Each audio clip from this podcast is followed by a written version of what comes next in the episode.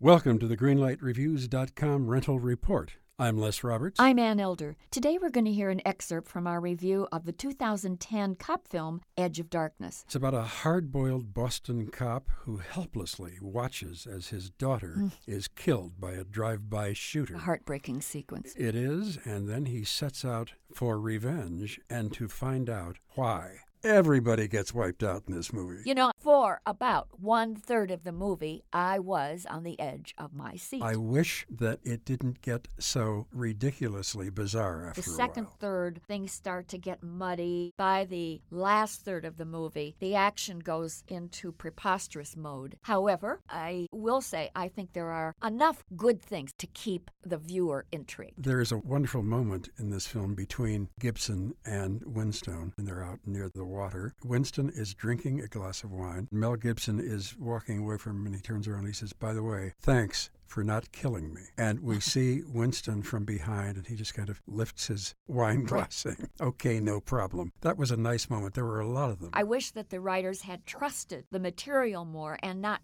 felt that the audiences wouldn't hang in there with them. Instead, they went for over the top, ridiculous, violent sequences. So, for me, Edge of Darkness gets a yellow light. I'm giving it a yellow also. It didn't work as well as it should have. So, two yellow lights for Edge of Darkness.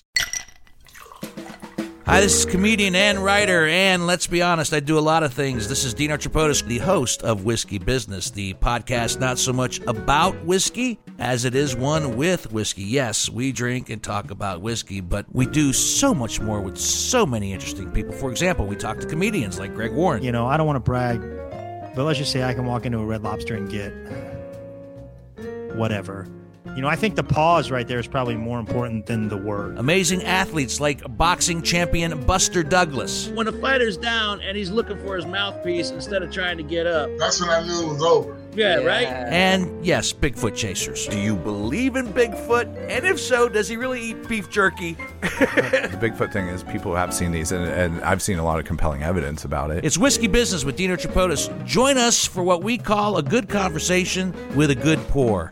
You really can't ask for much more than that, can you, people? Check us out at whiskeybusinesspod.com, a proud member of the Evergreen Podcast Network.